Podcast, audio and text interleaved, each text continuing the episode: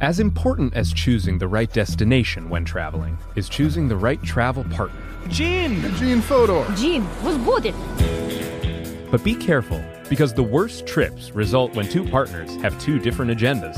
The CIA really need your help, Gene. Freeze, Americano! Huh? Oh. Gene, run! Listen to Fodor's Guide to Espionage on the iHeartRadio app, Apple Podcasts, or wherever you get your podcasts.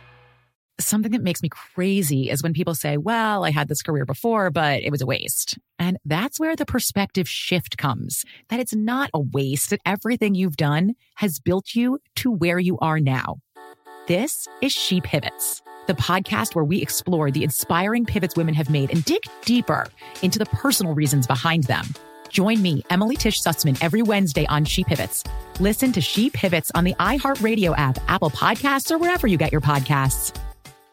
Bring a little optimism into your life with The Bright Side, a new kind of daily podcast from Hello Sunshine, hosted by me, Danielle Robay. And me, Simone Boyce. Every weekday, we're bringing you conversations about culture, the latest trends, inspiration, and so much more. I am so excited about this podcast, The Bright Side. You guys are giving people a chance to shine a light on their lives, shine a light on a little advice that they want to share. Listen to The Bright Side on America's number one podcast network, iHeart. Open your free iHeart app and search The Bright Side.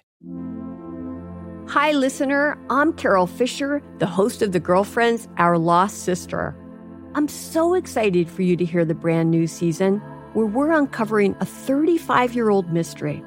But for those of you who didn't hear season one or just want to listen to it again, you can now get access to all episodes of that first season of The Girlfriends 100% ad free through the iHeart True Crime Plus subscription, which is available exclusively on Apple Podcasts.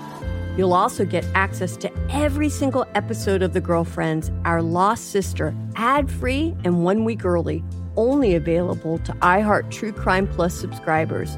So, what are you waiting for? Head to Apple Podcasts, search for iHeart True Crime Plus, and subscribe today.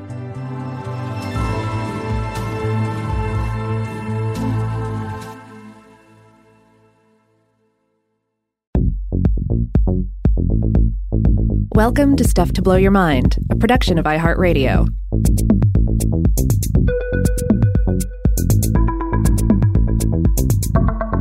Hey, welcome to Weird House Cinema. This is Rob Lamb. And I'm Joe McCormick, and we have got a post apocalyptic buddy cop movie for you today. That's right. So peel a chocolate off the side of your fridge, um, sugar down your coffee, and uh, prepare for the ride that is 1992's Split Second. Now, this was new to me. I actually just finished watching it minutes ago, but you you had already seen this one, I think, uh, last year or the year before or something. So y- you brought it back up for the show, right? Right. I had watched it in one setting sometime in the last few years, mm-hmm. and uh, I was watching it late at night, so I got a little sleepy towards the end. Not not the film's fault, but but my fault. Uh, this time around, I watched it in chunks often first thing in the morning while I myself was having a cup of coffee. So I really got to appreciate every detail, every nook and cranny of this film. Uh, and I feel like second helpings of Split Second, um, yeah, really paid off for me. Now, did this movie convince you to use about three quarters of a cup of sugar per mug of coffee? Yeah, yeah, yeah. As we'll we'll get into in this, we there's just such oh reckless disregard for our hero's health as he um, mm. he does he doesn't drink uh, which I think is uh, anymore. anymore. Anymore, yes, he's yeah. given up uh, the, the, the alcohol, but has taken to just reckless consumption of chocolate. Uh, and sugar heavy uh, caffeine. His and teeth it's glorious. are like his teeth are like Swiss cheese. Like he is just. and I bet this world. So this is a a, a, dystopian future buddy cop movie uh, that is set in a future London that has been flooded by global warming. So, like, yes. the water levels have risen. The Thames is now creeping out into the outer boroughs, I guess. So, all the streets are now like the canals of Venice, just flooded with gross, muddy rat water. And the cops have to, like, drive around in them in these big jeeps that can drive in the shallow water or actually navigate them in fan boats. Like, it's a bayou movie. Yeah, yeah. This is the the again. This is a '92 film, so this mm. is the future of 2008. Um, But uh, I, one of the things about this film is that I feel like it does have a really solid visual feel. It has a great uh, aesthetic. Um, you know, mm. just all these scenes of a, just a too wet London. Everything's at least partially flooded. Uh, it's just a soggy mess, and everything else. The rest of the world has a, a suitably industrial grime to it as well. Uh, it's uh, it, it, looks it looks great. I, I really enjoyed the look of the film. It's the steam injected microbial matte future of Highlander 2, where everything is always just dark and moist and unpleasant.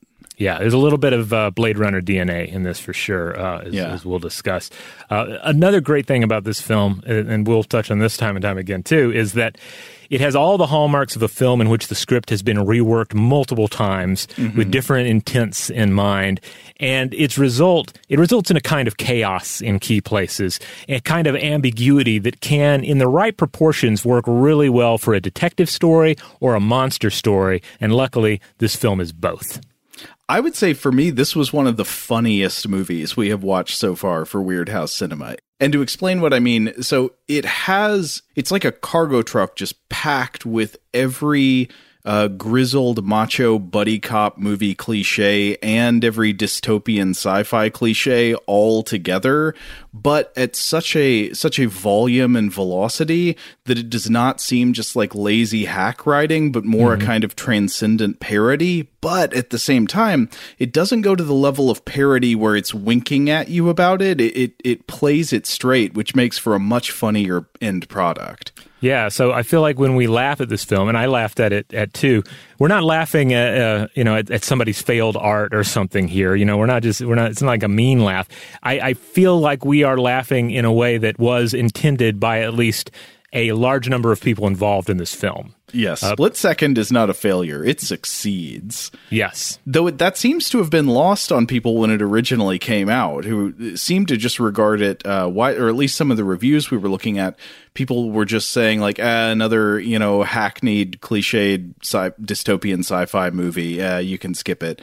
I, I think this one is worth a solidly worth a watch. Yeah, when I looked it up after I'd seen it the second time, I looked it up in the Psychotronic video guide from Michael Weldon, and I found he didn't care for it. Um, he called it a quote boring, dull, misty science fiction movie, and uh, yeah, I agree to disagree on this one because I, I think it's pretty terrific. It's a lot of fun. Um, maybe it was just too fresh in 1996 and hasn't hadn't aged enough yet.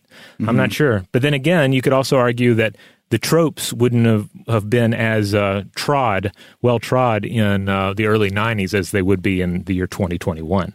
Well, a lot of the funny stuff in this movie would continue to be used unironically for the next like decade or two in straightforward like A-list cop movies. Yeah. Oh, but I, I don't know if we even mentioned also this is a monster movie. So it is a dystopian sci-fi movie, a a grizzled buddy cop movie, and a monster movie all crammed into one. Yeah, here's your here's your elevator pitch. Okay. In the gritty future of 2008, a murderous horror emerges from the flooded London underground, and only the gruffiest cop imaginable, supercharged on a diet of anxiety, coffee, and chocolate, can stop it. I don't know if you noticed that you said gruffiest, which I, I think that is that is the right term because he's gruff and he's scruffy. Yeah, it's a combination. It's a hybrid. It, it, okay. He has absorbed the DNA of both qualities. Let's hear that trailer audio. He can hear its heartbeat. Where'd he go? He knows it's out there. Somebody must have seen something. He knows what it can do. Are you telling me?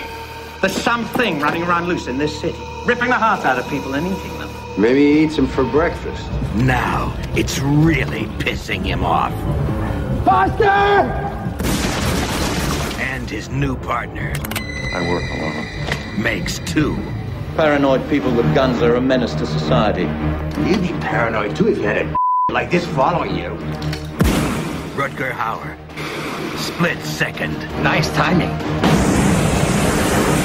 Split second.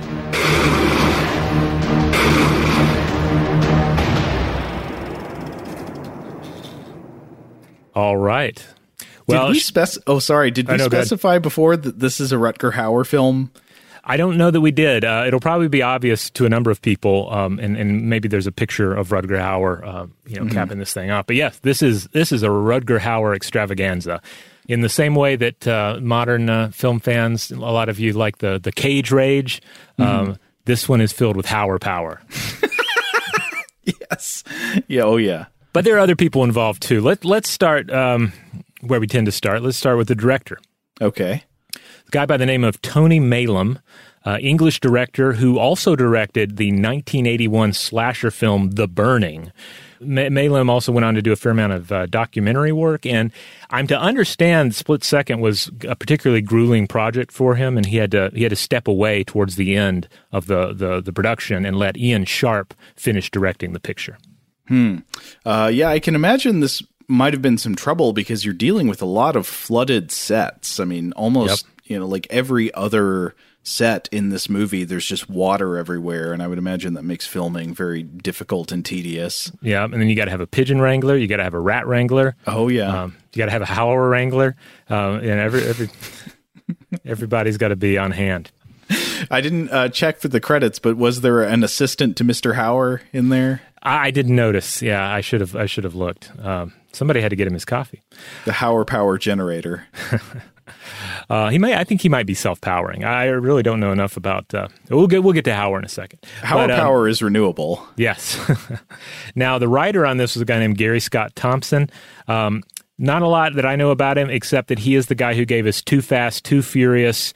Um, he also wrote The Hollow Man. Joe, Oh. is Too Fast, Too Furious one of the good Fast Furious movies? No, you generally want to stay away from the even numbered ones until you get to around six or eight. Uh-huh. Uh, Okay. on- once you get once you get past five, everything is like bad but worth watching. So everything's kind of good bad after. That's where you're in like the flying cars era. Uh, the real ones you want to stay away from, I think, are like two and four, which I remember being rather boring. All right, cool. I will, I will keep that in mind. Uh, Well, and also the Hollow Man. God, I love Paul Verhoeven, but that is just a dreadful movie. Yeah, I I don't remember anything good about that one. Now, um, as for Split Second here, again, this script seems like it was probably changed a number a number of times, and I think that was the case based on some just IMDb stuff I Mhm. looked at. Um, it has a lot of the obvious signs of Blade Runner and Alien uh, on it, as you would expect at that time, and certainly casting Rutger Hauer, as that was you know, one of the films he made a big splash in, uh, Blade Runner. Right. but it also, to me anyway, I feel like there's a huge 2000 AD comics influence here as well. I, I have no proof of that, and um, Gary Scott Thompson, uh, I believe, is a, uh, an American writer, not British, but uh, there are a lot of British folks involved in this one, and I feel like it thematically has a lot of the elements you find in those original Judge Dredd comics. You know, where there's a grittiness, but there's also this comedic uh, and satiric vein going through everything. Like everything's over the top. Like, and, and we lose some of that in the uh, the Americanized versions of Judge Dredd. You know, where in the the films, yeah, Judge Dredd is um, you know grumbling and and blasting things with an enormous gun, but he doesn't have a humorous maid or funny robots in his life like he does in the comics. Uh, so one thing that's funny about this movie is that it is very British. It's not just incidentally set in London. Like the, the setting is very pointedly British, and some of the characters are very pointedly British in, in the way they're characterized. But our main hero, Rutger Hauer, despite being Rutger Hauer, is a very American cop character. He he's very much like an American uh, tough guy cop uh, lead. Yeah, that's right. Despite, of course, being being Dutch, uh, Rutger Hauer was uh, born in 1944 and died in 2019. In this, he plays Harley Stone, uh, a character we'll we will uh, d- uh, discuss at length here. Um, but uh, yeah, he was a he was a wonderful actor, uh, environmentalist. He also had a nonprofit aimed at HIV and AIDS awareness called the Rutger Hauer Starfish Association. And he rode to prominence in the films of fellow um, uh, Dutchman, uh, filmmaker Paul uh, Verhoeven, who we just mentioned, and made a huge splash in American cinema in 1982's Blade Runner. Uh, he's also very notable in 1985's Ladyhawke and 1986's The Hitcher. Uh, and his work with Verhoeven culminated in the 1985 medieval adventure film that I have not seen, Flesh and Blood, which co-starred Jennifer Jason Lee and Ronald Lacey. And I understand that the two disagreed on the nature of his character. Hauer wanted to get away from villain roles, but Verhoeven wanted him to play a more morally am- ambiguous character. And that's an interesting wrinkle to, to think about because in this, obviously, he's he's our hero, and I can't think of a lot of films like later on where he played anything other than a protagonist. You know, uh, Hmm. like what Yeah. are the big Rutger Hauer villain roles? Yeah, you name Blade Runner, uh, The Hitcher, but anything else? Well, I would argue that maybe you shouldn't even think of him necessarily as the villain of Blade Runner. I mean, in Blade Runner, he's I would say he's something more like the creature in Frankenstein, as someone who, True, yeah. who does bad things, who harms people, but it in other ways is sort of a sort of a, a babe in the wilderness. Like he he's he's lost and desperate and doesn't know what to do with his own mortality. Yeah. But you can easily imagine the like the, the, the filmmaking system. They after Blade Runner, they're like, oh, can we get Hauer to play this terrorist? Can we get Hauer to play this uh, this evil king? And it sounds like he was like, I don't want those type of roles. Uh, I want I want something different. I want and um, you know I, I, I you know I, I my mind come turns to Batman Begins. Right, he's a corrupt businessman. He's a corrupt businessman, but he's you know he's a suit in that. Oh, I think he's also. I remember. God, I haven't seen Sin City in many years, but I remember him being some kind of evil, corrupt, like Oh, clergyman yeah, or does. something in that. Also, Okay, well, he maybe managed to sprinkle some villainy uh, in the later uh, movies, but yeah, he went on to be in a ton of uh, films and TV projects. 175 acting credits on IMDb, and they really run the gamut from B movies to blockbusters. Like he was just in a lot of stuff, uh, and and he's generally I've never seen him in something where I'm like, ah, that's boring. You know, he's he- he's he's an exciting element even in a bad picture. Oh, you should try to watch Dario Argento's Dracula. okay, yeah, this is the second time you've uh, you've challenged me on that one. no, I'm not saying I've watched it. I'm saying I've never been able to watch more than like 60 seconds of it. Okay. Uh, but uh, so I guess if we're talking about Rutger Hauer, we got to talk about uh, the Tears in the Rain monologue. which i this is a, a famous moment, probably the most famous moment of Rutger Hauer's career, also the most famous moment of Blade Runner, the movie. Uh, the context is, of course, Harrison Ford in the movie plays Deckard, who is a type of police officer or bounty hunter who is hired to, quote, retire escaped replicants. Replicants are you know sort of uh, androids or humanoids who are created by this uh, by this company to essentially be forced labor and they have a very short lifespan. There so that they don't you know get off and, and get ideas about independence they can only live for something like four years. And so the plot of blade runner is that there are a group of replicants who escape and they're trying to find a way to get more life. They want to extend their lifespan. Meanwhile, Harrison Ford, uh, Deckard, is is trying to hunt them down, and in the end of the movie, he's chasing around in a building while the rain is pouring outside. Uh, he's chasing Rutger Hauer's character, a replicant named Roy Batty, and uh, there's a moment where where you know Deckard is almost about to fall to his death off the roof, but then Roy Batty grabs his arm and saves him, despite you know hi- him being there to to kill him. Uh, he saves him, and then he gives this speech. It's a, a soliloquy.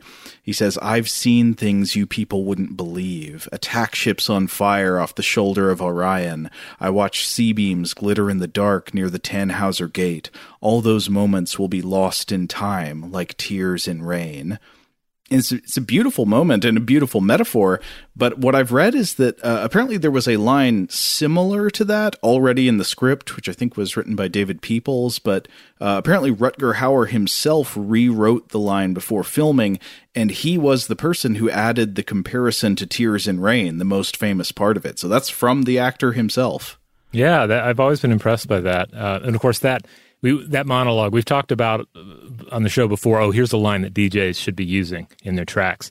Um, they they they they definitely got the memo on Tears and Rain because man, I can think of so many different mixes uh, and tracks where uh, something from uh, from Roy pops up uh, pops up on. It's uh, I mean, it's just a great piece. Yeah.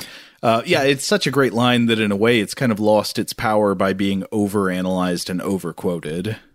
There's a band uh, called Grumbling Fur, and they have a uh, they have a song titled "The Ballad of Roy Batty," and it's uh, this this kind of somber British song, but it's the the lyrics are that that uh, monologue. Oh wow! Yeah, so check that out uh, if if you want.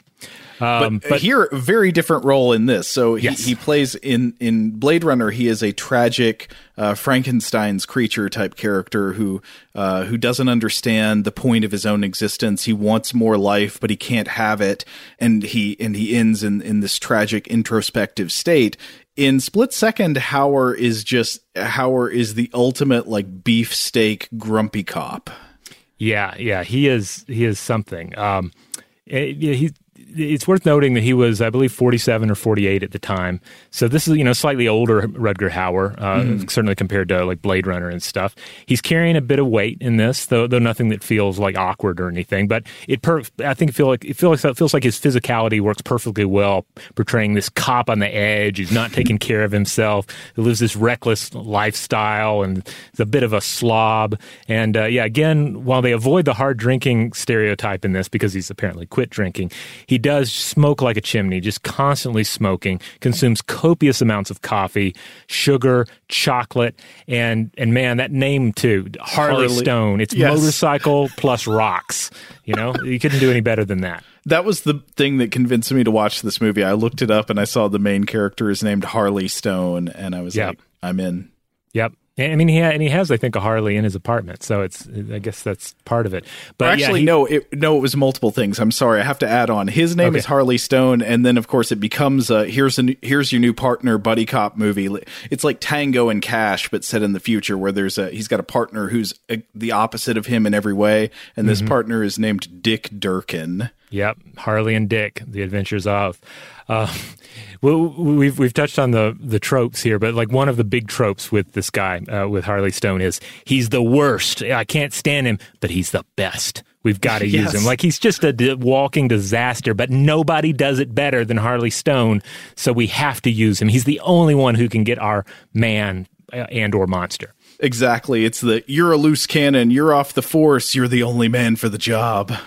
And Hauer is is I mean he he is so good in this because this character, this Harley Stone, at times there, there, are all these moments where you realize that the film is winking at you, that it's you know that he's just so over the top. He's just doing what he's doing and the way he's acting is just it's it's just ridiculous.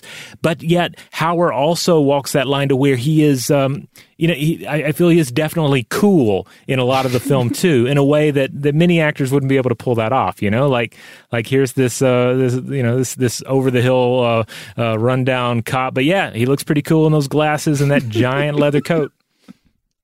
Yeah, it never gets too juicy. Yeah.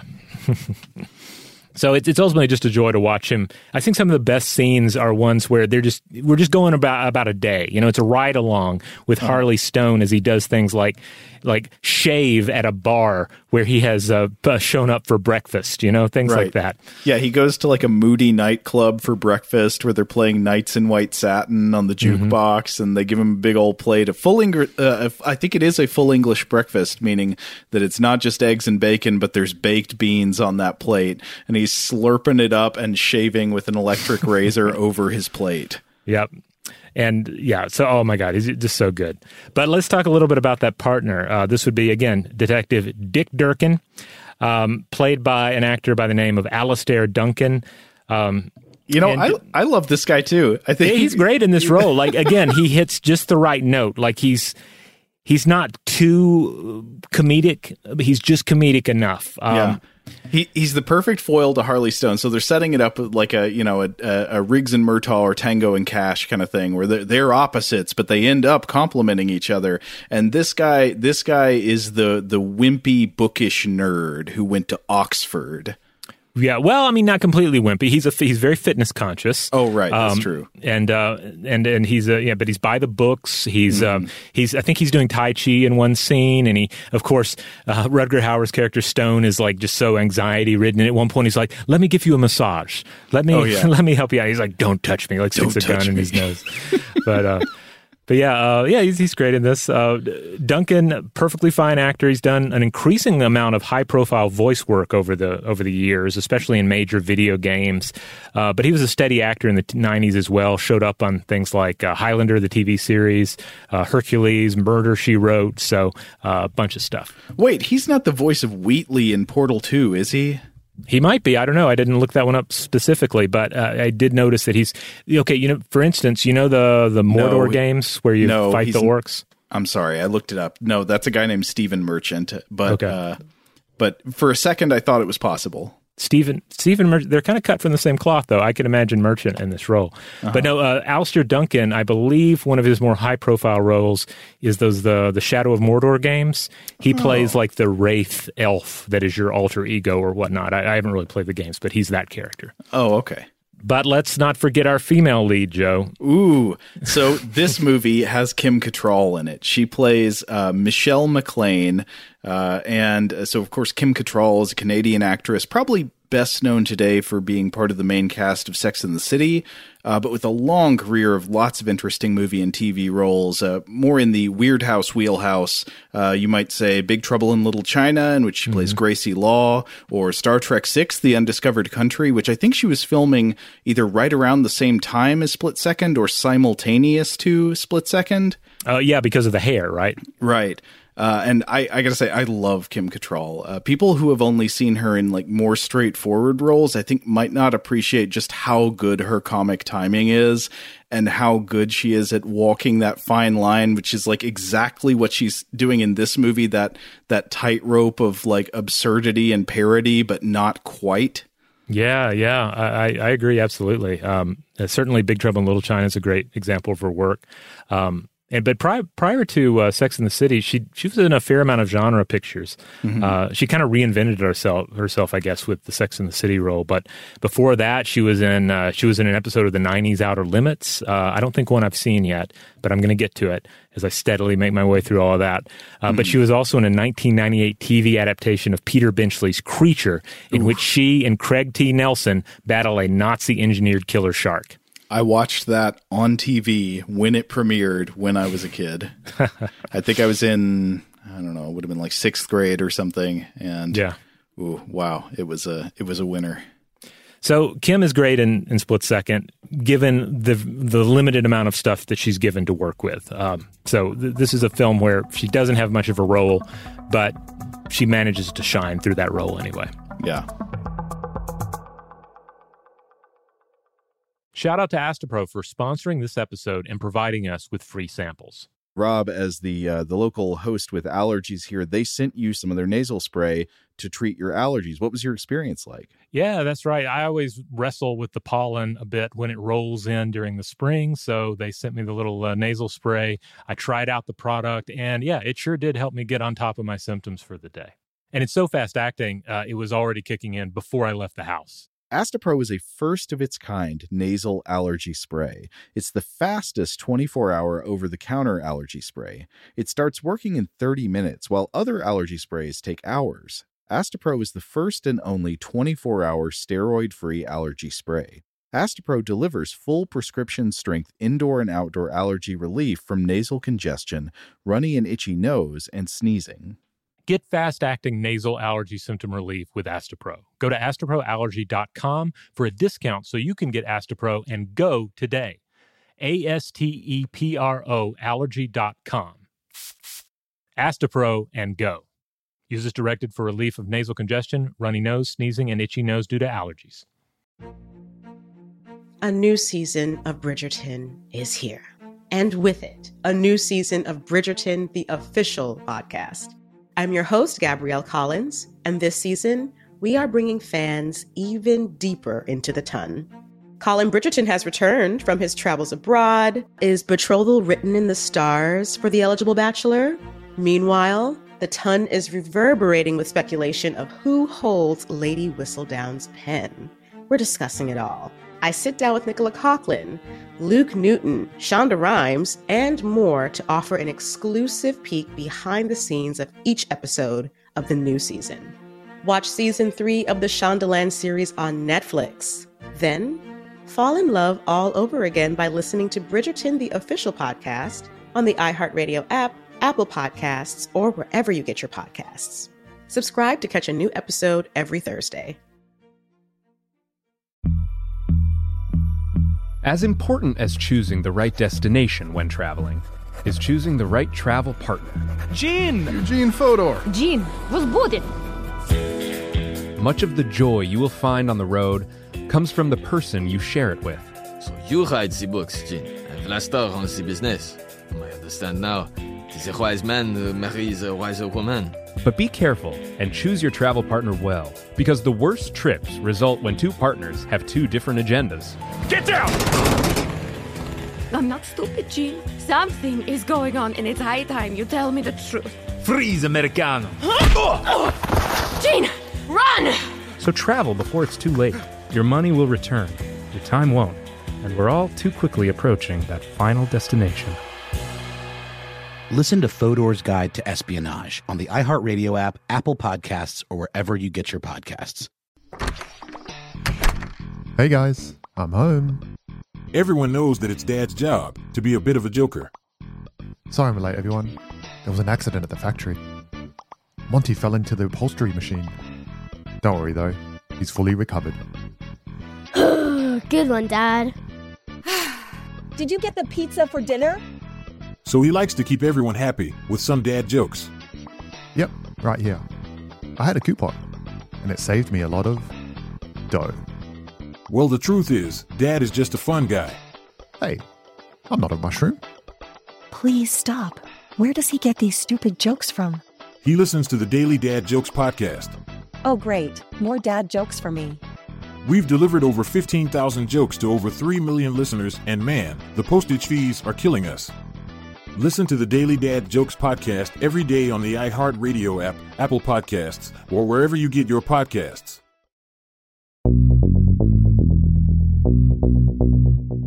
All right, let's talk about some of the other bit players in this. Oh, you have this guy, Alan Armstrong. Is that not just Alan, or is, is it, it Alan? Alan? I'm sorry, it's it's, it's spelled Alan, uh, Okay. but I guess it's Alan. Alan No, no, no, I don't. You could be I- right. I don't know. We're, I'm just going to call him Thrasher because that's his character's name. Um, so, born in 1946, uh, Armstrong is a great British character actor. Uh, you'd recognize him, for instance, very recognizable face, but he's been in films such as Krull, Braveheart, Van Helsing, and Sleepy Hollow, the du- the double there, and tons of TV work. And he's great in this because he plays the. I mean, this is a trope too. You have your problematic cop, but then you have their just just completely uh, enraged boss who just can't take this guy anymore. But he's the best, so you got to work with him. And that's what Thrasher is.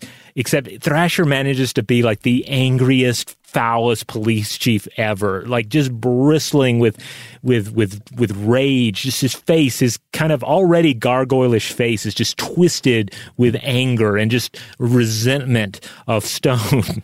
and he, he also has, I love his hair in this because he has this great dying widow's peak, you know, where it's like, mm-hmm. it used to be a widow's peak and now it's barely anything. And it somehow elevates the character to an even greater level of just, just again, just such visceral hate in every breath he takes.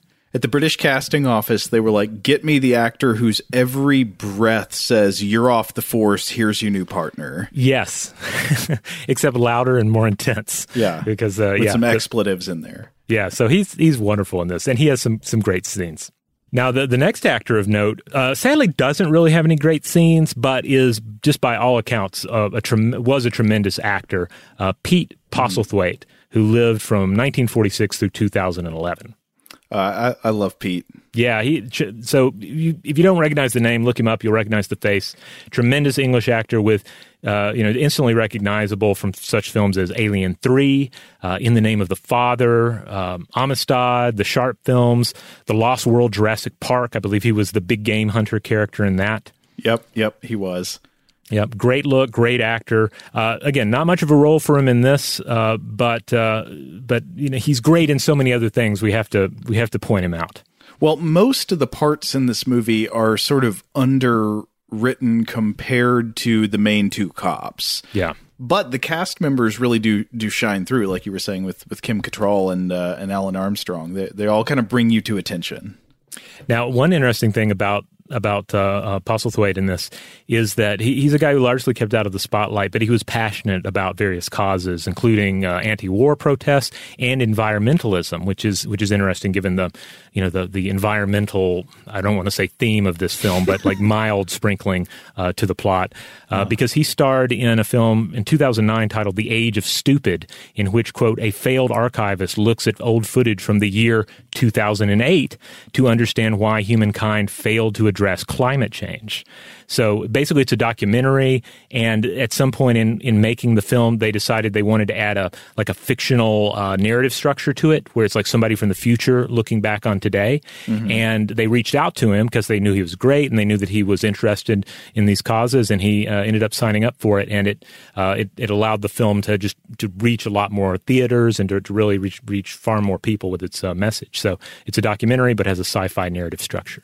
Interesting. Now, there's another character in this movie that is very weird, but we don't get to until like the last 10 to 15 minutes of the movie. Yeah, like I kept thinking, did I miss Michael J. Pollard? Because uh-huh. Michael J. Pollard, who is in this, he plays this rat catcher character.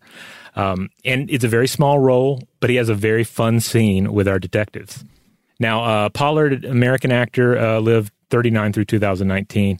Uh, probably best well known for his uh, one of his earlier roles in Bonnie and Clyde. Well, I say earlier roles, but he also was in a lot of TV stuff before uh-huh. that, like Andy Griffith's show, classic Star Trek, Alfred Hitchcock Presents. But he Wait. was in 67's Bonnie and Clyde. Is that that's the one with uh, Warren Beatty and yeah. Faye Dunaway? Yeah, yeah, the Bonnie and Clyde. Uh, yeah, he has a. It's been a long time since I've seen that, but I can picture it. Like I remember his character. Pollard was also, I mean, he was in a bunch of stuff, but you might recognize him from uh, Scrooged. He was in um, Roxanne in 1987.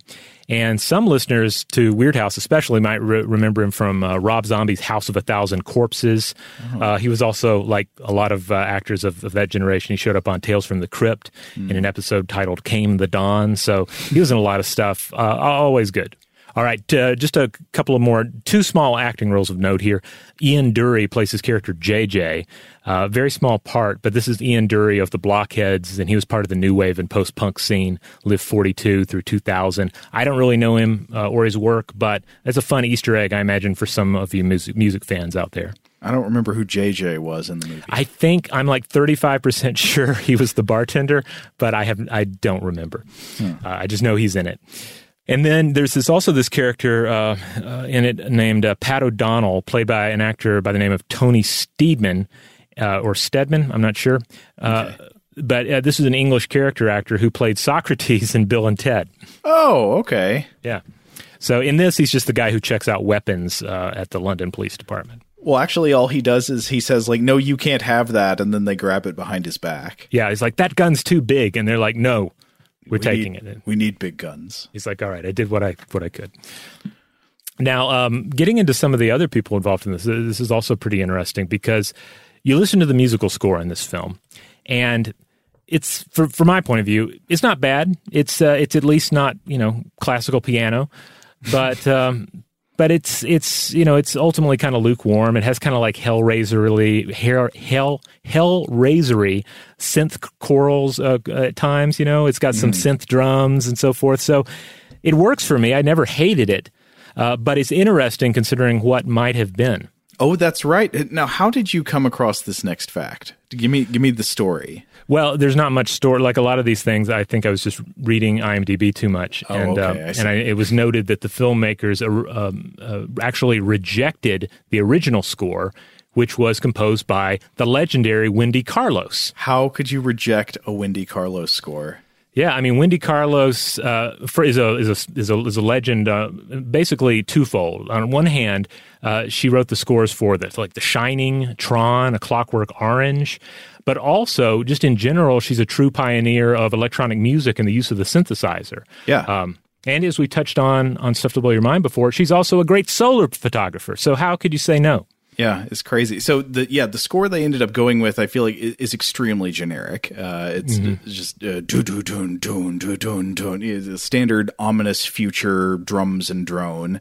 Uh, and I went and I looked up some clips because uh, you, you, provided a link. There's like an all music page where uh, Wendy Carlos at some point released a collection of lost or themes from movies, including a couple of uh, things she composed for this movie that w- never actually made it into the film. Mm-hmm. The two tracks here are Visit to a Morgue and Return to the Morgue, which I thought was funny. But I checked them out, and having heard both side by side, I'm certain her complete score would have been a hundred times better.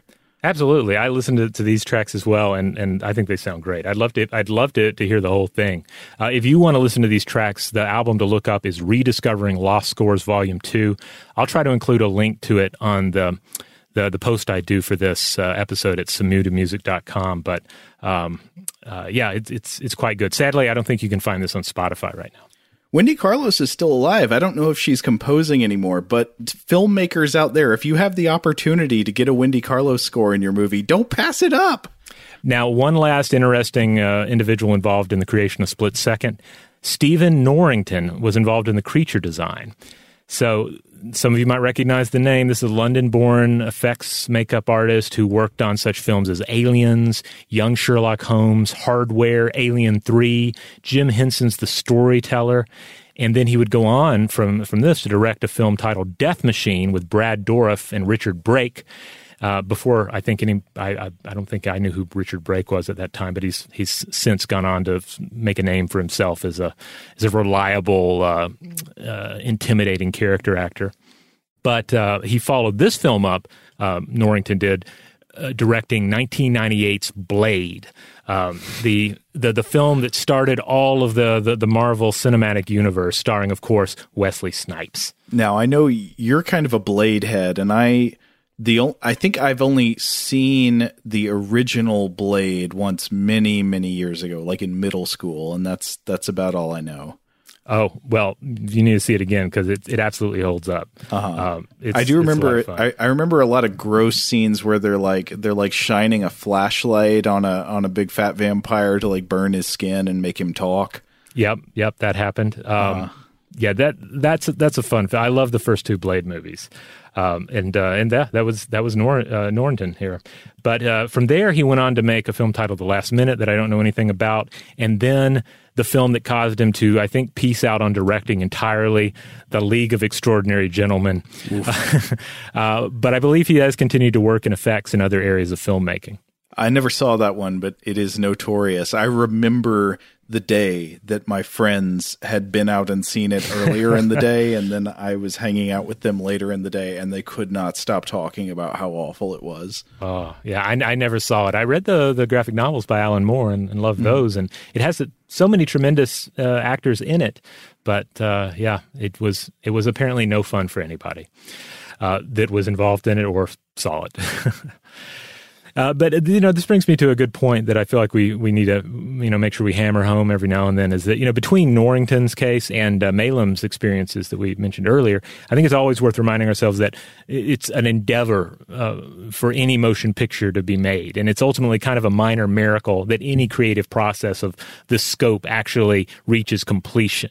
Uh, and the stresses of of creative projects like this are very real. So. Um, you know it's uh it, it, you know it's surprising you don't see more pictures where people you know just have to step away from it because it's too much. Yeah. It's one of the the kind of beautiful things about b cinema uh, emphasized in even in great movies like the movie ed wood about the actual mm-hmm. director ed wood that b movies to whatever extent they succeed or fail can often be funny but it's also uh, it's kind of uh, it's kind of magical that they get made at all All right. Well, let's get into the into the movie itself. Um, this one starts out with an opening uh, scroll, an opening uh, uh, some text to read, which I always like because I feel like that way time travelers from the early days of cinema won't be instantly out of place when they go to the movie theater. You know, the, it's right. it's going to be a talkie, it's going to be a lot, but it's going to start off the old fashioned way with some uh, words on a screen.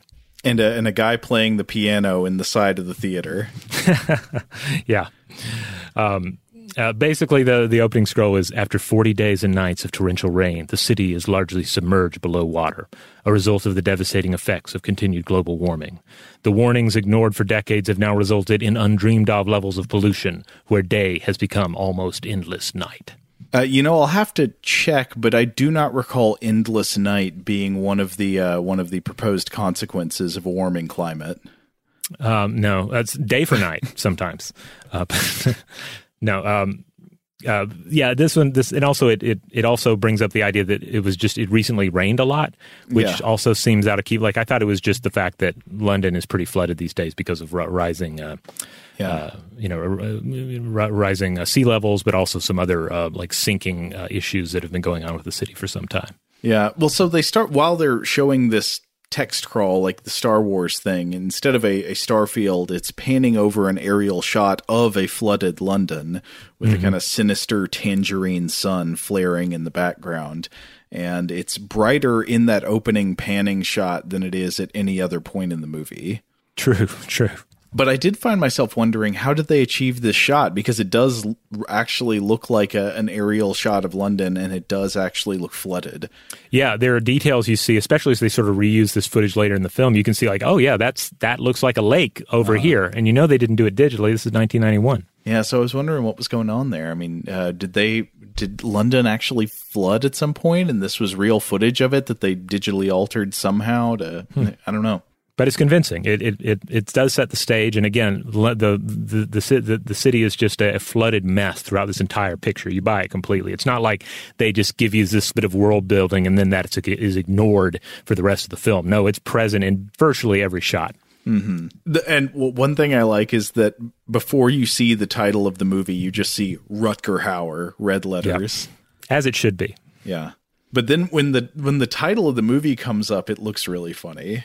Yeah, for a film with such a strong sense of its own aesthetics, the title card just looks really dumb. The letters are like these big blue balloons, like they should be floating in the sky of a Mario Brothers level. Yes, yes, and it's so it's it says split second, but I was experiencing a kind of uh, I was seeing a kind of selective dyslexic effect where it was hard for me to not see the title as spilt second.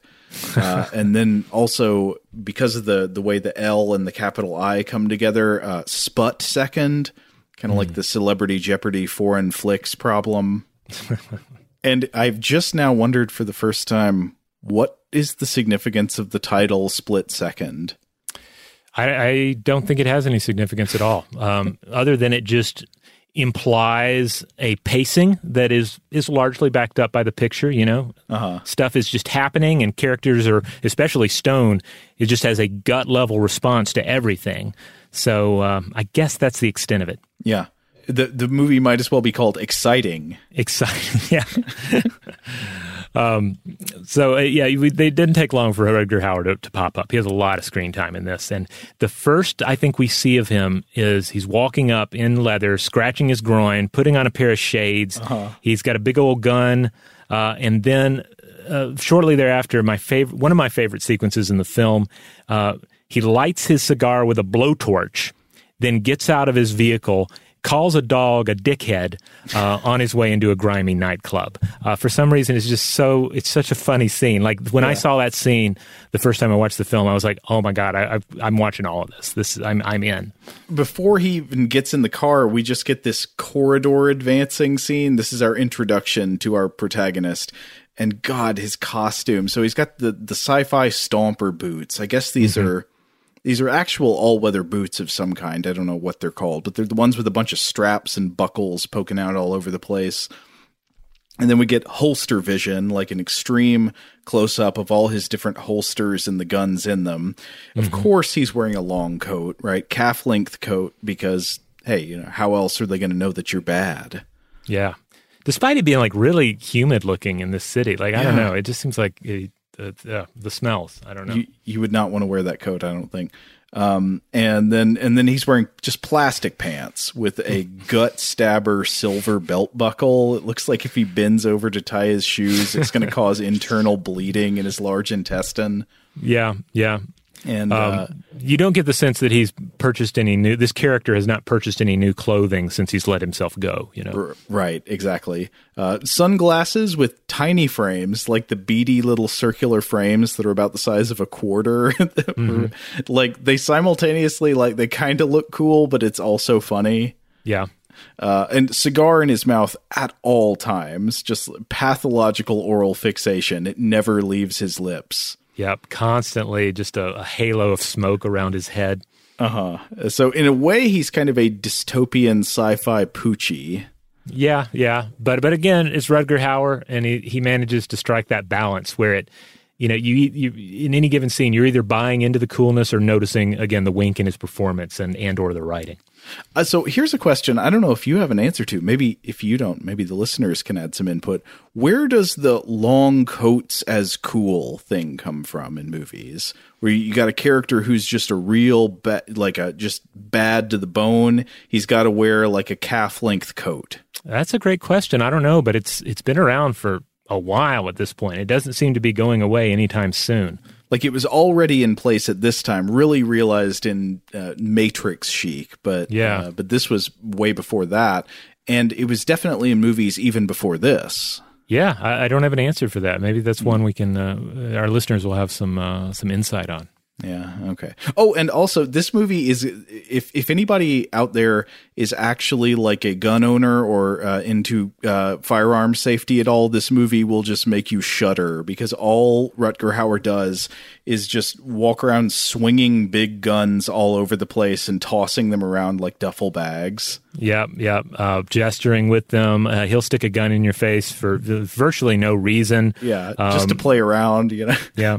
Other character, other characters too, pick up on this uh, this recklessness and start engaging in it. Mm-hmm. Um, and boy, there there's some big gun. Like the guns look good in this. Like the gun, these are some some uh, video game esque weapons. You know, right. like he has this pistol that just looks like a big, just sci fi cannon, and then later these um, like minigun looking combat shotgun things. It's uh, yeah. it's pretty crazy. Yeah, you're not joking about that. They they literally have like it's like a, a, a minigun barrel, so like the multiple barrels and the rotating I don't know what you call that piece, but like like like what uh, Jesse Ventura has in in Predator, except it's supposed to be shotgun barrels. Yeah, like a shotgun Gatling gun. Yeah, uh, and then oh, at the very beginning, so we see him coming down the corridor, showing off his cool look, and then he gets into a jeep and drives away, and of course we see that his car is just a rolling sty. It is full of garbage, mostly coffee cups and the containers of sugary products. Yeah, there's like he's a one brand guy when it comes to these sugary things. I think maybe they're, they're donuts or chocolate balls, but like when we say that he lives on a diet, that like that's directly from the film. That they say that he lives on a diet of uh, of what caffeine, sugar, and anxiety. anxiety. No caffeine, no sugar, chocolate, and anxiety.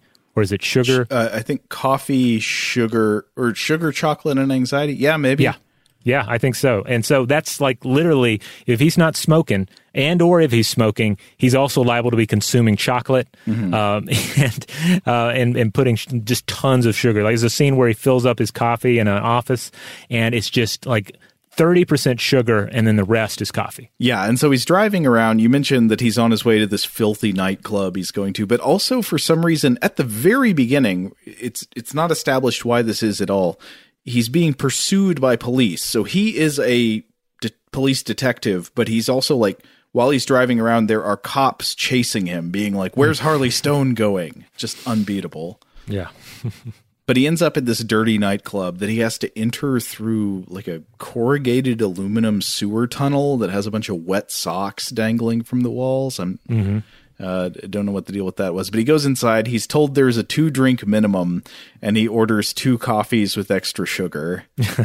and he seems to be here trying to scope things out. It's like he's got a sixth sense that there is a that there is doings afoot in the club, and he's just scoping around, and eventually ends up. Uh, uh, trying to make a phone call, I think, but it's hard to understand what he's saying on the phone because he's still got the cigar in his mouth. He's not here for fun though, because I don't think no. Harley Stone does fun. Not anymore. No, he does not go to the club to party. He goes to the club to find the killer.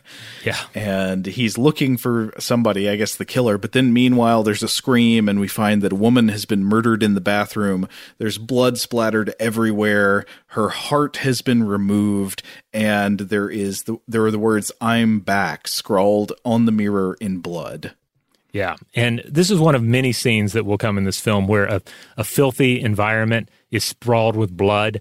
Um, and it, it looks, it looks great. Like it, this film, man, like again, the aesthetics of this film are, are, are pretty tremendous. And there's something about like it has a almost erotic fixation on blood and mm-hmm. death. Uh, and, and you see the first taste of it in this, this scene and we see that Harley Stone, the character, is also fixated because he's mm-hmm. he he's not just on a case; he is obsessed. He starts Yeah. chasing down the blood trail that's running out of the bathroom. He's freaking out. He's pointing his gun at random people as he runs through these alleys. Other police are trying to like join in and help him, I think, but he's screaming at them to get out of his way. And here I believe we have a classic case of taking it too personal. Yep, he's taking it too personal. Chief says he's taking he's it too best. personal. That's right. you can't stop him. He's the best. Yeah. Even if he is taking it too personal. And the whole chase, we get this dum dum. We, we hear a heart beating and heavy breathing that suggests a psychic connection somehow between the killer and Harley Stone. But I guess somehow he gets subdued. I think he ends up like on a fire escape, just kind of I don't know, uh, hyperventilating and, and leaning against the railing. And then we cut to the fan boats, you know, the bayou boats, except they're out on the Thames. And uh, we hear the chief of police, Thrasher, talking to this other guy, and we get some backstory on Harley Stone. Is he talking to uh, Dick Durkin? I think so, yeah, because he's preparing him. Because again, he's the best. We've got to use him, but we need a good cop to pal around with him to keep keep tabs on him and keep him from getting out of hand. Right. We need a nerd cop to put a leash on the loose cannon cop. Yeah. And uh, so it's just perfect cop movie cliches, but on a fan boat and on the Thames. And Thrasher talks about how, wow, it took four officers to subdue Harley Stone, and now he's in lockup. And Dick Durkin is so curious what happened to Harley Stone to make him this way. And Thrasher says, well, a serial killer murdered his partner, Foster, three years ago, and he was there when it happened. And Dick Durkin says, Oh, was it survivor's guilt? And Thrasher says, Nah, just plain guilt. He had an affair with Foster's wife, left her, hit the booze, went over the edge. Now he lives on, here's the quote, anxiety, coffee, and chocolate. Yeah. Oh, and they specified that he's worked in every hellhole in the world, and he's been fired from all of them. And they say he's the best.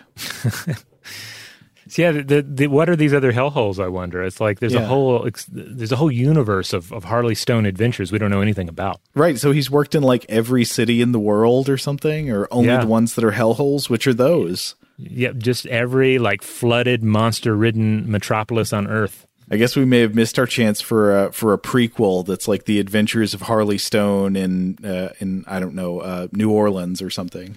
Yeah, I don't know who the young Rutger Hauer would be. I mean, it's, it's you can't really replace him. Yeah. Uh, but so Harley Stone's back in the, the station. He's raging against the bars in lockup, rattling them, and then he gets out eventually, and he's getting coffee. And here we get one of the great coffee scenes where he puts like you know eighteen spoonfuls of sugar in, um, and then we we meet uh, Pete Postlethwaite, and, and they have a big confrontation. It is clear that uh, that Rutger and Pete do not like one another. Right.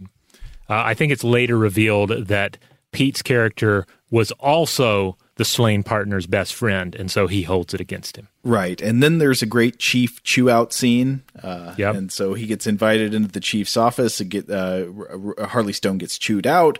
We hear all about how he's a loose cannon, how he's taken it too personal, how he's off the force. And then here's your new partner. Yep. And the new partner, of course, is Dick Durkin, the nerd from Oxford, who uh, is uh, getting filled in on the case. And he's like, I thought we were dealing with a psychotic, not a psychopath. but the scoop on Dick Durkin is that he's an expert on serial killers. He's a, a sort of lily livered college boy who went to Oxford, and Harley Stone does not like him. I think Harley Stone, I think, clearly believes that, that book learning is weak and puny. Well, it's like any kind of uh, premeditation is is puny. Like uh, Yeah. Stone, again, he rules from the gut. He he's he's just all action and and and no chill. There's just his brain is just a like an exploding rat of anxiety and Uh-huh. of you know fueled with caffeine and sugar. Yeah. And then oh oh oh and then I so can you explain to me what you think is implied to have happened in the following scene because after right after the chew out Harley Stone goes back to his desk and there's just a, a cooler with a heart in it there. Like a cooler full of ice that's got a chewed up heart. And I don't know why it's on ice because is, this is not going to be a successful transplant or, or like donor organ. It has a, a bite taken out of it but for some reason it's on ice in a cooler sitting right next to his desk. Are we to understand that this heart has been delivered by the killer to his desk? I think my, okay, so out of picture, I would say this is a clear sign of an earlier draft of the of the, the plot. I think Yeah. at one point this screenplay did not have a monster in it; it was just a serial killer um, uh, flick, or was supposed to be a serial, serial killer story. I think if I'm going to try and read into the movie, I'm going, I'm going to live within the narrative of the film. The monster killer villain must have hired a delivery service to deliver this heart, and he must have stolen the cooler and some ice from uh, like a local store in order just to mess with Stone. Why the ice? The heart's not going to be used for anything.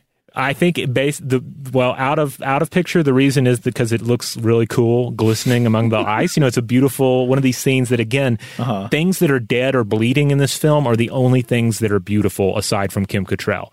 Everything else is grisly and dirty. Yeah. Um, and uh, and and so I think that's the real reason. Otherwise, I guess just shock value, just to be like, hey, here's this heart on ice. Maybe the dewy, glistening cubes of ice, as they slowly melt into a puddle, they symbolize the fleetingness of human life. I guess so. Yeah, I, uh, it's impossible to say with this monster slash killer.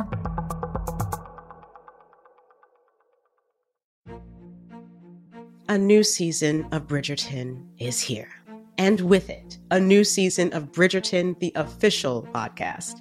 I'm your host, Gabrielle Collins, and this season, we are bringing fans even deeper into the ton. Colin Bridgerton has returned from his travels abroad. Is betrothal written in the stars for the eligible bachelor? Meanwhile, the ton is reverberating with speculation of who holds Lady Whistledown's pen. We're discussing it all. I sit down with Nicola Coughlan, Luke Newton, Shonda Rhimes, and more to offer an exclusive peek behind the scenes of each episode of the new season. Watch season three of the Shondaland series on Netflix. Then, fall in love all over again by listening to Bridgerton, the official podcast, on the iHeartRadio app, Apple Podcasts, or wherever you get your podcasts. Subscribe to catch a new episode every Thursday. As important as choosing the right destination when traveling is choosing the right travel partner. Gene! Eugene Fodor! Gene, возбудит! Much of the joy you will find on the road comes from the person you share it with. So you write the books, Gene, and Vlasta runs the business. I understand now. It is a wise man who marries a wiser woman. But be careful and choose your travel partner well, because the worst trips result when two partners have two different agendas. Get down!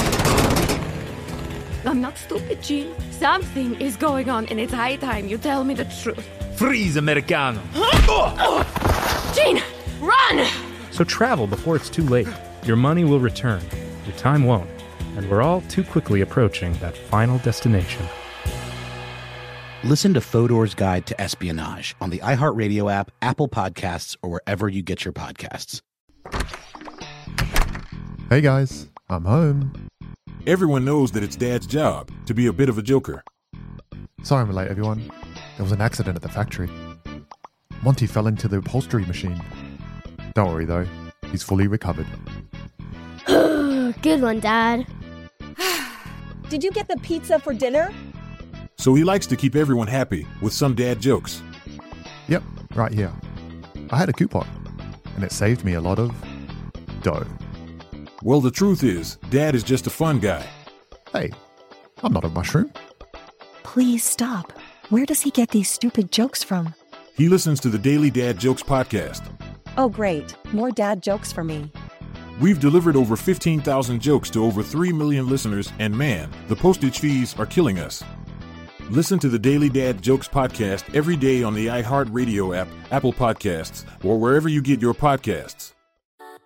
Something that makes me crazy is when people say, Well, I had this career before, but it was a waste. And that's where the perspective shift comes that it's not a waste, that everything you've done has built you to where you are now.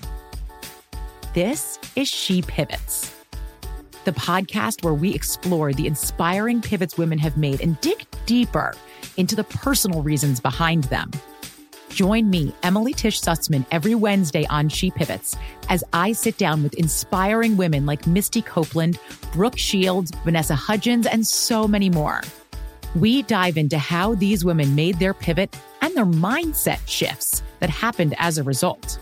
It's a podcast about women, their stories, and how their pivot became their success. Listen to She Pivots on the iHeartRadio app, Apple Podcasts, or wherever you get your podcasts.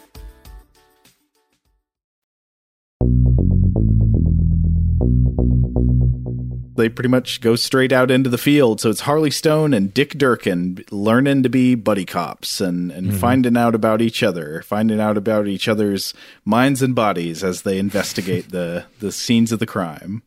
Yeah, and oh man, there's some there's so many great hijinks uh, yeah. that, that come out of this as they you know feel each other out. It's basically you know odd couple mixed uh, buddy cop kind of stuff, but it's just really well done there's a part where a murder gets called in and they go to investigate the murder and it's like on the top floor of an apartment building and we see that Harley Stone has trouble climbing the stairs I guess cuz he's out of shape and he has to stop for a cigar halfway up.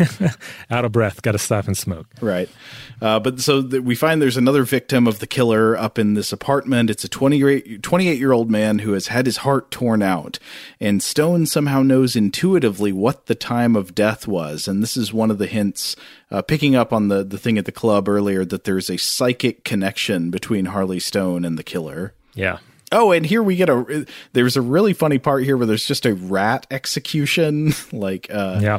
The the partner he Harley Stone pulls out his gun and it looks like he's about to shoot Dick Durkin in the face, but instead he shoots right over his shoulder to shoot a like rat that was going to bite him or something. It was a monster. It looked like a monster rat too, yeah. because there are plenty of live rats in this picture. But it, right before he shoots it, it looks like it's a like a puppet rat mm-hmm. and looks extra gross. So um, I don't know. Uh, you know, couch that within the narrative as you will. Mm-hmm. Oh, and clearly the the killer is trying to send a message with these crimes because uh, there are multiple messages for Stone. His dead former partner's gun is at the scene of this crime, and there is an occult symbol in blood on the ceiling. And Durkin immediately starts coming up with theories about this. He's, I guess, he knows all about astrology, and he's like, "It's the symbol of Scorpio, uh, it's, you know, used in the occult." yeah, there's a lot of occult uh, nonsense uh, that it's brought up uh, as they try and figure out this killer. Oh, and then there's a there's a great moment where uh, they get they get to Harley Stone a dental cast based on the bites on the heart, and mm-hmm. it's a giant beast mouth. But still, after this, everybody's talking about a serial killer. Like this isn't just an obvious piece of evidence that it's a monster they're dealing with. Like, yeah, do, do, is this a serial killer with a panther's head? Because as we'll we'll find out later and becomes increasingly clear, this is not a human we're going up against. This is a monster. This is essentially a Grendel beast. Yeah, yeah. Uh, and meanwhile, uh, uh, some things happen. Harley Stone has another like anxiety attack in an alley and starts shooting his gun randomly at the sky. I think he has to get talked down. Uh, but eventually, uh, finally, we get to meet Kim Cattrall. Uh, so Harley Stone goes to, I think, the grave of his former partner. Is that right? Yeah and mm-hmm. and she's there. She's placing a memento on his grave. Is she supposed to be his dead partner's widow? I, I might have missed that. Yes, yes. Okay. Because they've previously had a relationship. Right. Okay. Well, as soon as he arrives, she shows concern for his well-being. She observes that he is uh, he he is not uh, the cleanest or the most well rested, and that that he needs caring for. I think. Yeah, yeah. So they go back to this apartment. Yeah, they go back to his filthy apartment that just looks like the inside of a of like an unethical animal enclosure. It is. It is. I mean, it's like every scene in this film. It's like they went wild decorating it. There's so yeah. many grisly details in this this just pigsty that he lives in, uh, in, including live pigeons and live rats. Yes, live pigeons, live rats. I so a few other details I want to run by you to make sure I'm not mistaken here. Number one does he keep his gun in a refrigerator? Yes, though we don't have a clear indication that the refrigerator is on. Okay, he maybe it's just using a broken refrigerator as a shelf. Yeah, look, he has an actual refrigerator in which he keeps other foul things. Yes. but there's like a the convenience store refrigerator that might not be plugged up that has like a shotgun and some ammo in it. Okay, that's what I thought. And then also, yeah, the apartment's full of live pigeons and motorcycles. There are just his, his apartment is full of motorcycles. How? Yeah, mo- motorcycle signs as well. Yes. Just, yeah. How did he get them in there? Did he get those Harley Davidsons up the steps? I guess so. Uh, and then also, we at one point we see inside his refrigerator, which seems to contain exclusively coffee and then like mud. There's just a big, just a big canister of mud that is spilled everywhere. Um, well, I think there are chocolates in there, uh, Oh, or perhaps donut. I don't know. There, there are those chocolate things that he eats out of those little bags. So the refrigerator has those bags in there. Yeah. and um, yeah, and also these foul-looking chocolates. And so basically, as soon as they get to his apartment, while Kim Cattrall is still surveying the land of disgust, she uh she he like falls asleep on the couch with a cigarette burning right next to his eye and she has to go put it out for him uh but i think the implication is this this this filthy down on his luck cop uh just just needs his own his own personal kim Cattrall to help make his house into a home Yeah, and she's real. She's not tremendously disgusted by this environment. no she Um, she she she, seems- kind of rolls with it Yeah, uh, d- despite being like this angelic being, really. Yeah. Oh, at some point, also, I think to emphasize how dirty he is, he combs his hair with like a shoe polish brush. Yeah, yep, yep. Because he does groom himself. He's not like you know completely abandoned self care, Mm-hmm. but what self care he does, it's reckless and in you know the wrong places, like at a bar.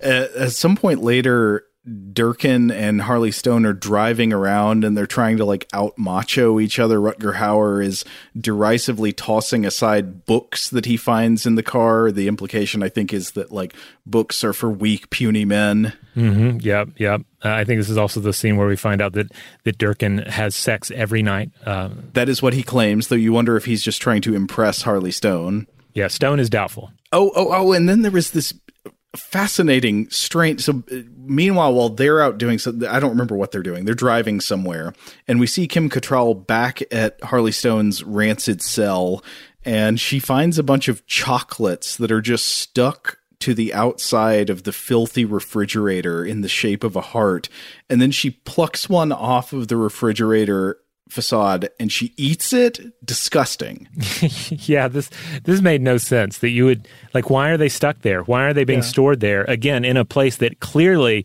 uh, pigeons and rats have access to? Uh-huh. Uh, it seems like a terrible move, even if you want ready access to your chocolate. And then for her to, to be like, "Oh, th- this is fine. This is normal. I'm hungry for chocolate." Oh wait, no, no, no. I remember where they were going now. This is when they're going out to get quote breakfast, but they go to like the the Moody nightclub that's playing Nights in White Satin. Yeah, and then that's where he shaves. He yeah. shaves over his plate at the bar. But they're getting work done. They're figuring out what the killer might be. Right, Durkin has a theory. He thinks that he's like, I think you and this killer are on the same psychic wavelength. What sign are you? And it's revealed that he's a Scorpio. And Durkin has all kinds of astrological theories about when the killer strikes. Uh, and then, meanwhile, there is a tense scene where the killer breaks into Harley's apartment while Kim Cattrall is taking a shower. It's very psycho, and he's sneaking around doing his heartbeat thing. And of course, Harley gets a bad feeling, uh, you know, through his psychic connection. And him and Durkin run back to the apartment, and they're they're rushing up to the rescue. I was really afraid Kim Cattrall was going to be killed, but nope. Instead, uh, they heard her scream earlier, but she screamed because the water got cold, and instead, somebody somewhere else in the building got their heart ripped out. Mm. Uh, so Stone and Durkin chase, and then a lot happens really fast. We we find somebody else with their heart ripped out. Uh, Durkin gets blasted with a shotgun by the killer, and yeah, then- and what looks like he's blasted through a window with it as Yeah. well. So you just think he's dead at that point. Yeah, and then yeah, yeah, he he goes out the window after getting hit like in the belly with a scattergun, uh, and then we also find out Kim Cattrall gets bitten on the shoulder by the monster somehow. Uh, yeah, we do not we do not see that happen though. they're still talking about this being a, a, a human killer. Mm-hmm. Uh, and again, this is one of the things where, like, I think the script, I don't know, like, like you were saying earlier, like the earlier drafts are showing through. Because are we to understand in the final version of the movie that the monster shot Durkin with a shotgun? Yes, yes. And if you, I was watching for it this time, Uh-huh. and it's the shotgun is clearly held by monstrous hands. So our monster is clearly capable of utilizing modern tools. Well, like the the cooler that he somehow Oh, got right, yeah. delivered through a shipping service, uh, but also he can handle a shotgun. Okay, all right. But anyway, we find out after this big shootout, we find out everybody's okay. Durkin is, in fact, is not dead. He's like, "Haven't you ever heard of a bulletproof vest?" And Kim Cattrall's okay, and but Harley Stone has another panic attack again. He starts freaking out in the alley, and he has to get sedated by cops. And I have to say, it is kind of interesting to see a hero suffer a panic attack in a film like Split 2nd mm-hmm. uh, like a believable panic attack. You know, not like a sure. and, and, not one that, that reeks of like uh, machismo all that much. Because, but because generally in a film like this, it's kind of a rule that stress never gets on top of your hero. You know, right. they're they're they're they're up for the battle. You know, it's like Beowulf doesn't have a, a panic attack. Um, so I don't know. In a way, it's kind of a nice human element that that Harley Stone is is human enough to you know to not be able to to stay on top of it all. Yeah, it is unusual. So he is uh, gruff and absurdly macho in that classic cop protagonist style, but he also clearly has real anxiety issues. Yeah, like to the point where there's a medical intervention here because yeah. he's having such a panic attack. Yeah, that that does not seem usual. I, I can't think of other examples of that. Maybe there's some. Uh, but oh, oh, and then we get a good flashback scene where it's revealed that he saw his partner get slaughtered by the killer. He just like they're walking around in ankle deep water in some gross place, and and his partner just gets yanked down under the water, and then the killer somehow mauls him, uh, mauls Harley Stone, leaving a big scratch on his arm. And then uh, after uh, after Harley Stone comes to later, Durkin sees the big scar going down from his shoulder to his arm, and he's like, "That's it. That's the psychic connection." Uh, but back at the station, there's another great Chief Chew Out scene where there's suddenly just an exposition dump. They're they're like, mm-hmm. oh, we got to move this plot along. So there, you find out that during the gunfight earlier, Rutger Hauer shot the killer a bunch of times, and yet it's it's still alive. So something's up. And then they also get some lab reports back where they say that the killer's DNA is polymorphic. It has the DNA of all its previous victims put together, including Harley Stone, I think from when he got scratched by it. Mm-hmm. And it has his dead former partner's fingerprints. And it has like rat DNA and rat virus DNA. Yep. This scene is a is a supreme pizza. They're they're getting you everything, all the toppings. Click all the boxes. Yes. Uh, oh, and then there's a great. So right after this, there's a great scene where Durkin and Harley Stone go to the morgue because they realize, oh, the the the killer didn't manage to get the last victim's heart. The heart is still in them. So so they're like, "Oh, it's going to come back to the morgue and try to get the heart."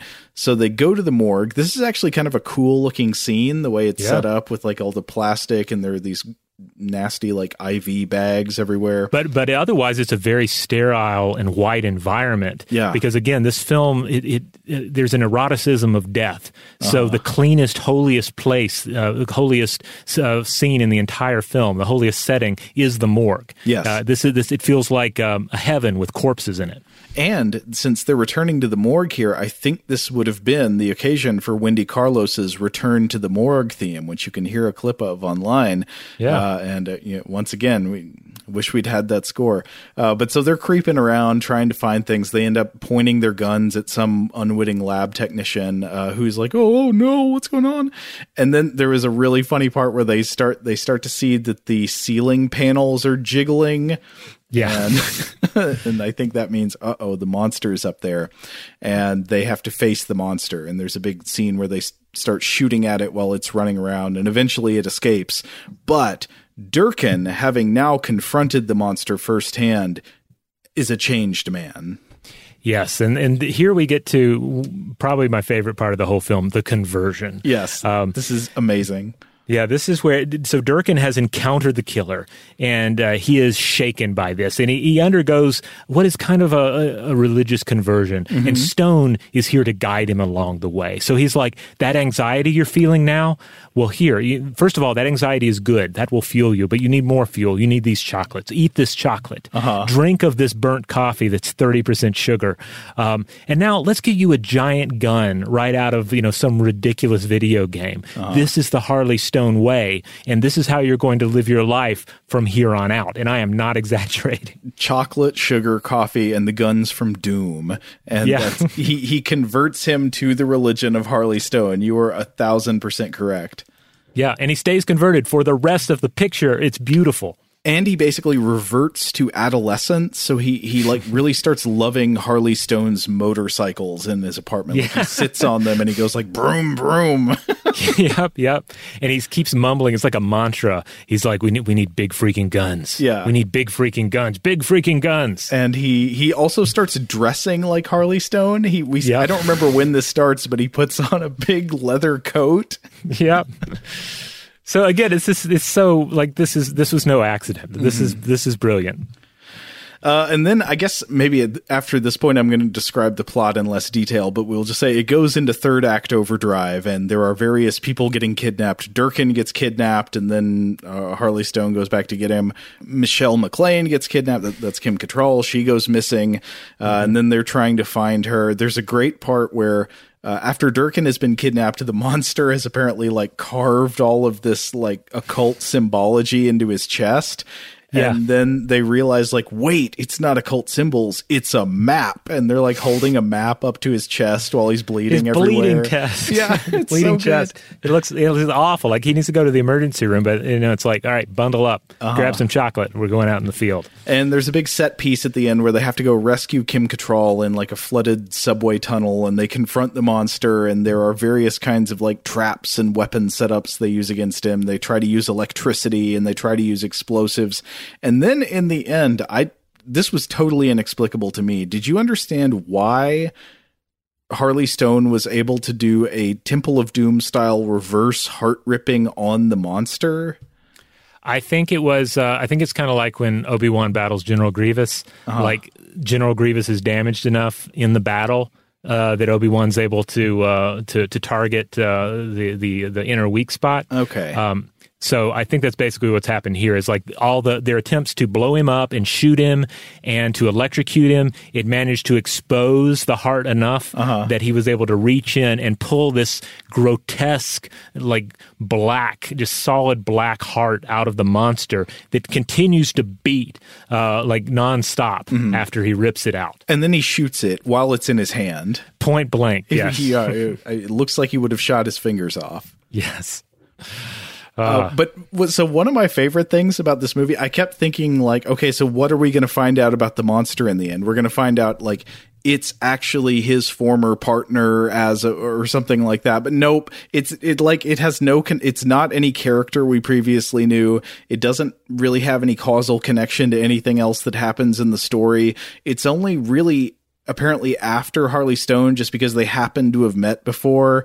Like it's just a random monster. Yeah, and but but it's increasingly difficult to try and figure out what this monster is supposed to be Uh-huh. because we have all of these strange qualities that are brought up, uh, some oftentimes conflicting.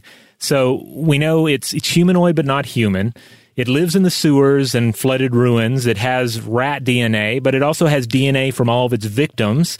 So it's some sort of a gene stealer. Mm-hmm. It's intelligent. It knows human language. It knows occult symbology. It can use weapons and tools and delivery services. Uh, but it's also this total Grendel monster. It's a bestial killer. It has monster hands and monster teeth. Um, we're largely left to assume it is completely organic and or naked but in one of the rare glimpses we see of it it has this kind of motorcycle visor Yeah. kind of head that makes you think well maybe it's part robot or something uh, or costume or something as well It looks like a cross between the xenomorph, Venom, and like Judge Dredd with the helmet.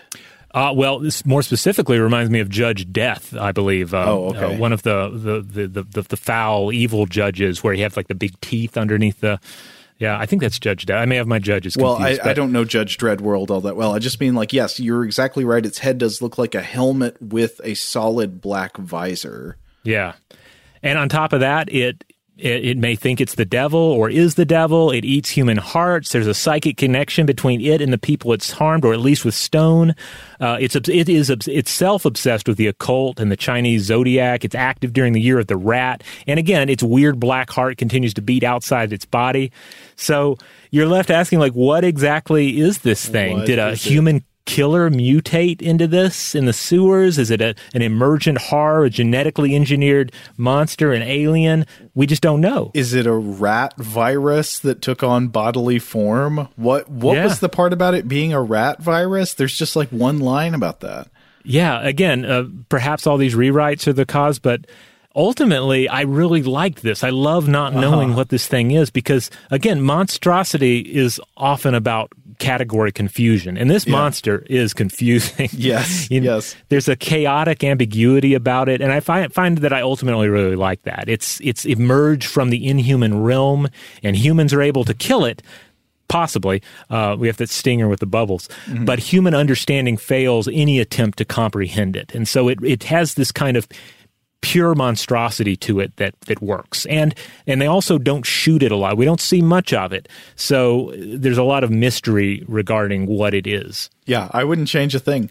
Uh, oh, one thing I forgot to mention that I thought was great about the conversion to the religion of Harley Stone is that you also see after the plot is resolved, uh, like further uh, r- religious disciplining to keep him on the path. Because Durkin at one point, well, they ask after they've beaten the monster. I think Kim Cattrall says, "Is it dead?"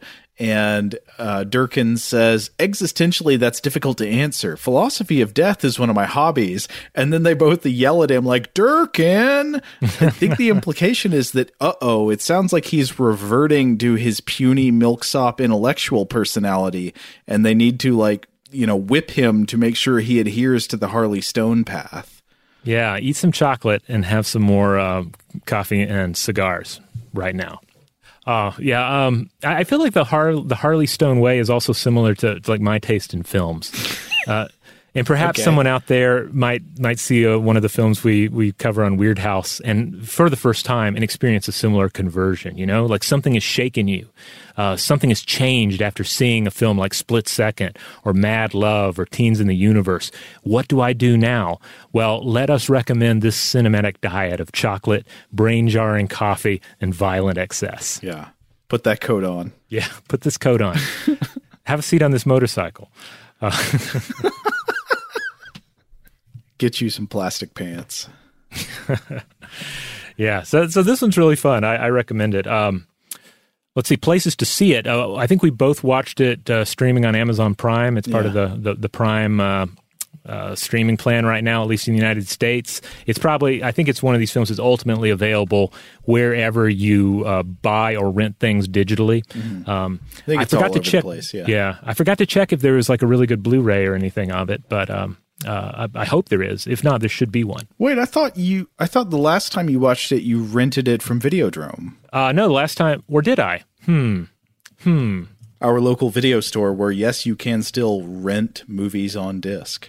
Yeah, uh, excellent place. I well, I would have rented it there. Oh well, you know, I take that back. There is. This is not the the edition that I rented. If I did rent it, but there is a very handsome looking Blu-ray of this available now. Criterion. Um, uh, not Criterion. Uh, looks like it's MVD. Uh, I'm not familiar with that, but it has some wonderful brand new art on the cover that looks absolutely snazzy. Uh, looks like this came out. Oh, this just came out in August of last year. Uh, so I would say, yeah, check this out. I feel kind of foolish for not picking this up on Blu-ray now. Uh, and it looks like, oh my goodness, it has audio commentaries. It has a bunch of stuff on it. So yeah, if, if you're in, in into this, go check it out. The tagline on the cover. So a few things about the box art. I think this is the original box art. That may have the the newer version may have something more elaborate. Yeah. 1st of all, the old box art looks like a Sega Genesis game. Yes. you see that? And then second, uh, I want to talk about the taglines. It says Rutger Hauer, split second, and then it says he's seen the future. Now he has to kill it. oh, and he does. Yeah. he kills the future. Oh, and it also says he'll need bigger guns. It's like they couldn't decide, so they they included both possible taglines. Yeah, I think that. So yeah, this this Blu-ray looks impressive. Uh, and has a mini poster uh, that comes with it with the original style VHS artwork, but I don't say see anything about um, a Wendy Carlos score being uh, an option on there. So uh, sadly, that will remain uh, lost to history. If you got connections in the film world, you want to put out a, a, a new remastered version of Split Second with the all new original Wendy Carlos score, I would pay top dollar for that disc. Yeah, we're talking 30, 40 bucks here. Yeah. So make it happen. All right. Uh, well, we're going to go ahead and close this one out, but we'd love to hear from everyone uh, out there. You know, people who saw Split Second back in the day when it came out, mm-hmm. uh, people who've discovered it since then. Uh, what are your thoughts on the film, the performances? Uh, yeah, everything's on the table. Uh, in the meantime, if you want to check out other episodes of Weird House Cinema, uh, this publishes every Friday in the Stuff to Blow Your Mind podcast feed. You can find that feed wherever you get your podcasts. Uh, and we just ask that you rate, review, and subscribe. Uh, as I have been doing, if you go to semutamusic.com, that's S E M U T A M U S I C.com, uh, that's a little personal blog, but I will put up. Um, bits about the episodes of Weird House there. So some of these other media uh, bits that I've discussed here, I'll include them there for your easy access. Huge thanks, as always, to our excellent audio producer, Seth Nicholas Johnson. If you would like to get in touch with us with feedback on this episode or any other, to suggest a topic for the future, or just to say hello, you can email us at contact at stufftoblowyourmind.com.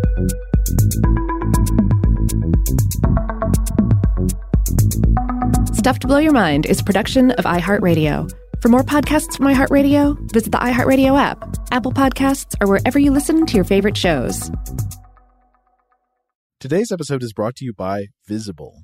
The future of wireless is here, and it's transparent. Switch to Visible, the wireless company that makes wireless visible. Get a one line plan with unlimited 5G data powered by Verizon, just $25 a month, every month, taxes and fees included. No hidden fees, no surprises, no, really. What are you waiting for? Get with the times and switch to Visible at visible.com. Monthly rate on the Visible plan for data management practices and additional terms, visit visible.com. As important as choosing the right destination when traveling is choosing the right travel partner. Gene! Gene Fodor! Gene, was good. But be careful, because the worst trips result when two partners have two different agendas. The CIA really need your help, Gene. Freeze, Americano! Oh, Gene, run! Listen to Fodor's Guide to Espionage on the iHeartRadio app, Apple Podcasts, or wherever you get your podcasts. Something that makes me crazy is when people say, well, I had this career before, but it was a waste. And that's where the perspective shift comes that it's not a waste, that everything you've done has built you to where you are now. This is She Pivots, the podcast where we explore the inspiring pivots women have made and dig deeper into the personal reasons behind them. Join me, Emily Tish Sussman, every Wednesday on She Pivots. Listen to She Pivots on the iHeartRadio app, Apple Podcasts, or wherever you get your podcasts. Bring a little optimism into your life with The Bright Side, a new kind of daily podcast from Hello Sunshine, hosted by me, Danielle Robay, and me, Simone Boyce. Every weekday, we're bringing you conversations about culture, the latest trends, inspiration, and so much more. I am so excited about this podcast, The Bright Side. You guys are giving people a chance to shine a light on their lives, shine a light on a little advice that they want to share. Listen to The Bright Side on America's number one podcast network, iHeart. Open your free iHeart app and search The Bright Side outside.